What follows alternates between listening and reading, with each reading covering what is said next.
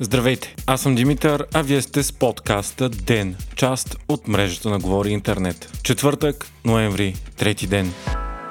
Парламентът одобри даването на военна подкрепа за Украина – това се случва с огромно мнозинство от 175 депутати. Всички партии без БСП и Възраждане. Дори български възход на Стефан Янев, който твърдеше, че даването на оръжие за Киев ще ни въвлече във война, промени позицията си. Това решение е историческо след месеци на спекулации и караници по темата и показва силно евроатлантическо настроение в иначе разединения парламент. До сега България бе единствената страна от Европейския съюз и НАТО, освен Унгария, която не даваше официално оръжие на Украина, макар индиректно българската оръжейна индустрия продава такова чрез посредници. Предложения в парламента за официално снабдяване на оръжие за Киев бяха внесени от ДБ и ГЕРБ, а накрая те бяха обединени. С решението, прието на първо четене, България ще окаже помощ за Украина вече не само с ремонт на военна техника, но и с доставка на оръдия, боеприпаси и резервни части. Парламентът възлага на правителството да представи каква военна помощ може да се окаже на Украина в рамките на следващия месец. Кабинетът трябва да преговаря и с Европейския съюз и НАТО с какво дадената от София техника би могла да бъде заменена.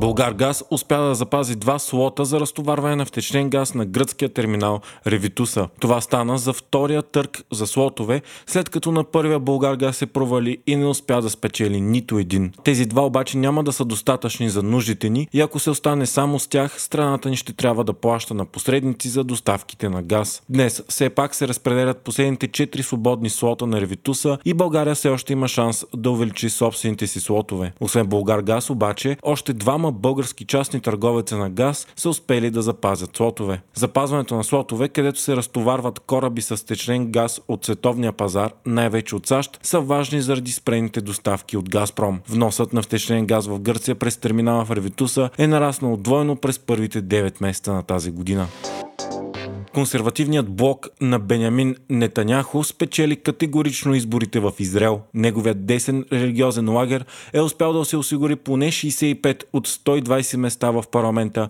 а собствената му партия е първа политическа сила с 31 депутати. Така, Нетаняхо отново ще стане министър-председател на страната. Той вече е заемал поста няколко пъти, общо 10 години и половина, повече от всеки друг в историята на Израел. Така, след 5 пъти ходене на избори за 4 години, страната ще има има стабилно правителство за пръв път от 2019 година насам. В момента обаче Нетаняхо е изправен пред съд по обвинение в корупция, за което той обеща, че няма да използва властта си, за да освети процеса. Президентът на Бразилия, Жер Болсонаро, все още не е признал изборната си загуба, но даде сигнал, че ще предаде властта доброволно. Той призова неговите твърди привърженици, които блокираха голяма част от страната с камиони, да оттеглят блокадите си да протестират другаде. Миналата седмица крайно десният Болсонаро загуби с минимална разлика от левия кандидат и президент в миналото Лула да Силва.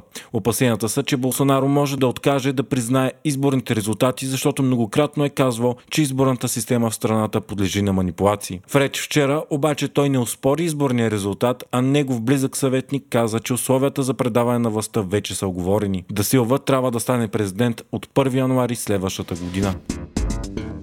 Европа е континентът с най-голямо затопляне за последните 30 години. Два пъти повече от останалите части на света, пише доклад на Световната метеорологична организация. В резултат континентът е обхванат от все по-екстремни горещи вълни, а алпийските ледници са изгубили 30 метра от дебелината си от 1997 година насам. В доклада се посочва, че от 1991 до 2021 година температурите в Европа са се затопляли средно с 0,5 градуса на десетилетие, докато средната стойност за света е била едва 0,2 градуса. Миналата година екстремните метеорологични явления са нанесли щети за над 50 милиарда в Европа.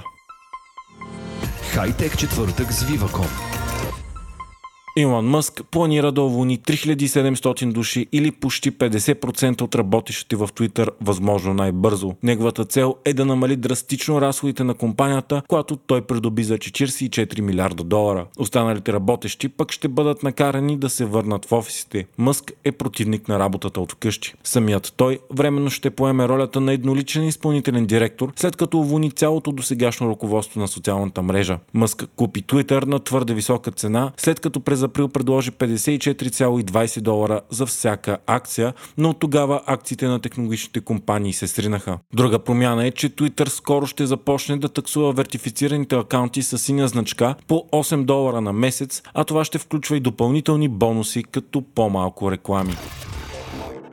Google обяви амбициозен план да разработи изкуствен интелект, който превежда на хиляда от най-разпространените езици в света. Това ще стане на етапи, първият от които е завършен и той може да превежда на 400 езика. По света днес се говорят над 7000 езика, но преводачът на Google превежда на малко над 130. Крайният продукт ще може да превежда не само текст, но и от аудио, видео и снимки. Вие слушахте подкаста Ден, част от мрежата на Говори Интернет. Епизода подготвих аз, Димитър Панеотов, а аудиомонтажът направи Антон Велев.